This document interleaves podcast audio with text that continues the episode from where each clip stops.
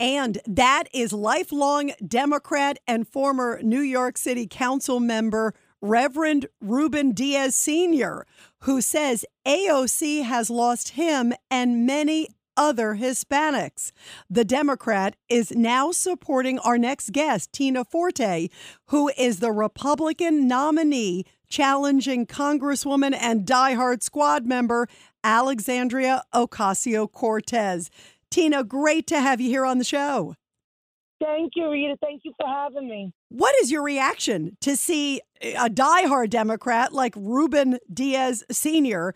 saying that Alexandria Cortez has lost him and he believes many other Hispanics too? And he's saying, vote for Tina Forte. I never thought I'd see my life. Uh, Ruben he, Diaz Jr. Uh, voting and pushing for a Republican. He is an amazing man.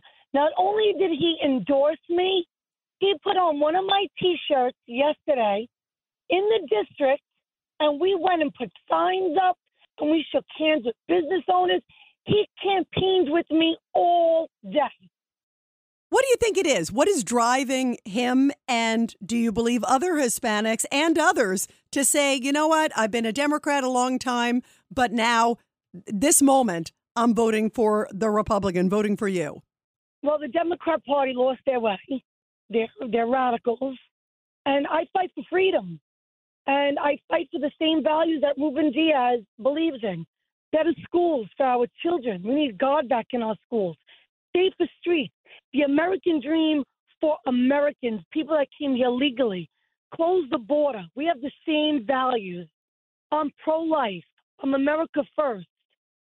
It's, it's amazing he's an amazing man. And when he did that, and he actually campaigned for me, brought tears to my eyes. I got to spoke. I got to speak in his congregation in front of all other Hispanic clergymen, all their churches. I was there with all of them. Wow, what do you think it, it is too at this thing. moment, Tina? Because people are, I think they're looking also at crime. Um, you, as you bring up, you've been a huge supporter of law enforcement your entire yeah. life. Um, but is it just that people are just so fed up and so disgusted with economy, crime? Um, is this yeah. what could be a red wave, especially in a very blue area where AOC is? Yes, and people absolutely do not like what's going on with our children in the school system. They do not. They don't want that weird stuff taught to our children, and they don't realize how far left they are. Even with their their abortion policies, giving birth to a baby. I'm pro life. I adopted my own granddaughter because the, my son was young and the mom didn't want to have my granddaughter. We didn't know what the baby was going to be at the time. So I said, move into my house. And when you give birth, if you still feel the same way, I'll take the baby. And I took my granddaughter. She calls me mommy. And the, these are strong values. I have very strong American values. I love freedom. We we are a country based on freedom, and we're losing our freedoms. Every day that goes by, we're losing our freedoms with this party, and and it has to change. I'm a freedom fighter. Even before I decided to jump into the race, I was fighting for freedom during the lockdowns. I back our blue. I walked the streets with the law and order flag in Manhattan to City Hall. I'm a fighter, and that's why I'm here. That's why I'm here fighting for every one of us for this district. And everybody, we are talking to Tina Forte, who is running against Alexandria Ocasio Cortez.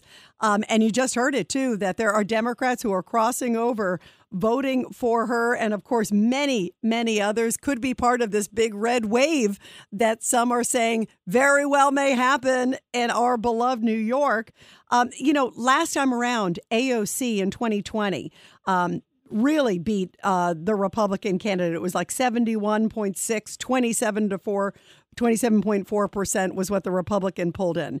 It seems like this time uh, this is going to be a much, much tighter race. What are you sort of hearing? I know you haven't been doing too many polls, but what are you hearing? What are you feeling is going to happen on election night right around the corner, Tina?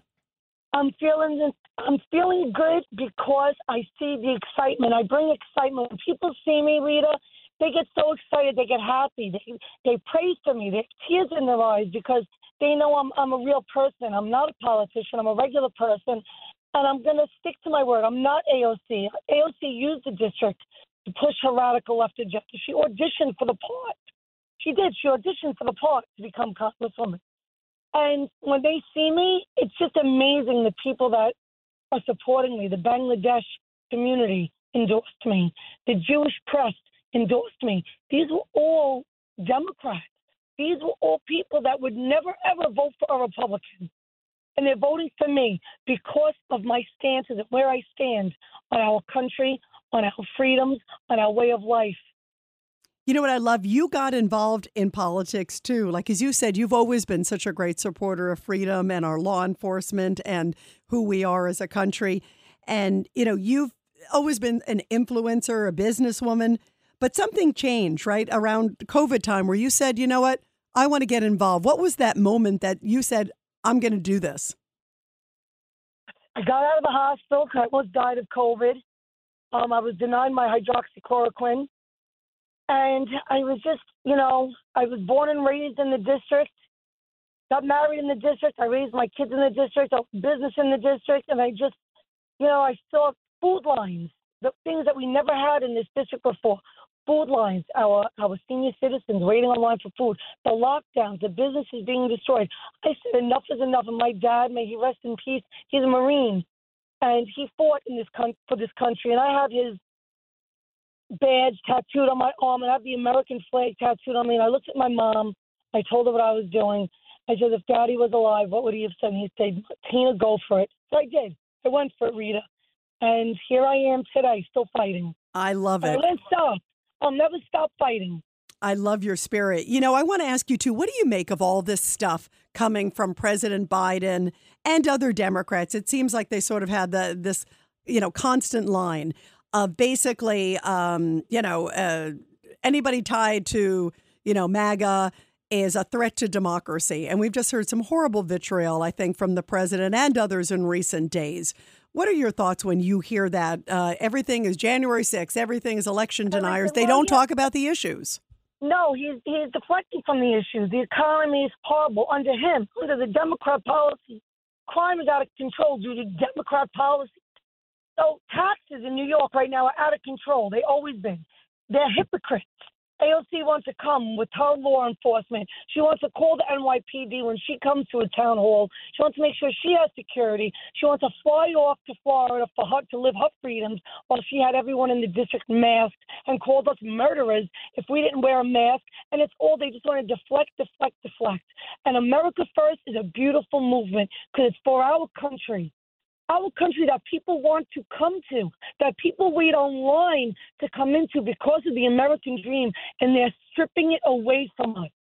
And the illegal immigration has to stop because I was one of the people who protested Orchard Beach on October 1st when they put tents in my district and they were putting 1,800 unvetted men in my district that were going to get private security food vouchers at bed while I have homeless veterans and I have homeless Americans in this district. And I said, not in my backyard, not in any backyard. And I called it Adopt an Illegal Immigrant Month. 81 million of you voted for this. Come on down to Orchard Beach and take one home because you sure got rid of them quick when they landed at Martha's Vineyard. Yeah, they only stayed there, what it was like 36 hours. And you're yeah. right. The hypocrisy is unbelievable believable on the left in terms of the immigration. Um, and that's all they can talk about. That's all they want to talk about is President Trump. He did a great job because were we better off three years ago than we were now? Yes, we were. And you know what? They just want to deflect. They want to call us names. That's fine. I have thick skin. Call me whatever you want. But one thing you can't take from me is I love this country. Well, we can hear that through and through. And by the way, you speaking to your point, you have been asking AOC, here it is, literally the election's a few days away. She won't debate you. And that's it's me. amazing. And the other thing that happened, I think Tina also about that moment when the constituents, she was having the town hall and she mocked yeah. her constituents when they were asking a question. Them. She's dancing, she's mocking. It's like she's tone deaf to the constituents and she won't even take the time to debate. No, she does not care about her constituents whatsoever. She doesn't care about anybody in District 14. No one whatsoever. And you know what? They sat and they listened to her when she wasn't hitting the issues on crime. They started asking her questions. She couldn't answer. So they started yelling, but they were yelling for the right reason. There's two genders, period. End of story. We need to refund our police. She's the very congresswoman that wrote a letter stating that police on subways is racist. Look at our subway system now. People are getting thrown in front of trains. You cannot take a train right now in the city, and it's due to her policies that are doing this. So her constituents went and asked her, and she could not answer. She mocked at them. She laughed at them. She spoke down to them. And when you're a congresswoman, whether you agree with them or you don't, you're supposed to represent them. And she does not represent them. And I called her out plenty of times to debate me. I went to her office today, Rita. I went to her Bronx office with a microphone with my America First van, and I was yelling at, Donde está Alexandria? Which means, where are you, Alexandria? And the, they were in there. They were they were looking out the window. The people in the office. She knows I want to debate her, and she runs and she hides from me. Well, it's such a testament because here she is, you know, obviously, as you said, one of the biggest critics of police, uh, one of the people who said the world's coming to an end on climate change. I mean, there's so many things with her. Um, and yet, uh, when it comes time to face her constituents, she d- seems to duck or mock them, and she right. completely ducks an opponent.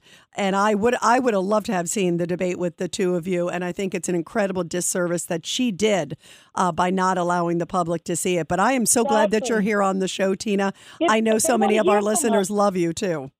Thank you. They want to hear from her. AOC doesn't own the seat. The special interest doesn't own the seat. The establishment doesn't own the seat. The people own the seat. And I want to be a voice for the people, and they deserve answers, and they deserve to live better. They d- deserve to live the American dream, and they deserve their freedom. And Tina, for folks who are listening, how can people help you, and how can people uh, find out more about you? Because this is crunch time. TinaForte for Congress.com. So it's T I N A F O R T E for F O R Congress.com. Tina, you are awesome. A business owner, wife, mother, also a grandmother, uh, daughter of a Marine, and a great, great patriot and a great supporter of our country and law enforcement. Tina, thank you so much. Thank you. God bless you, Rita. Thank you for having me.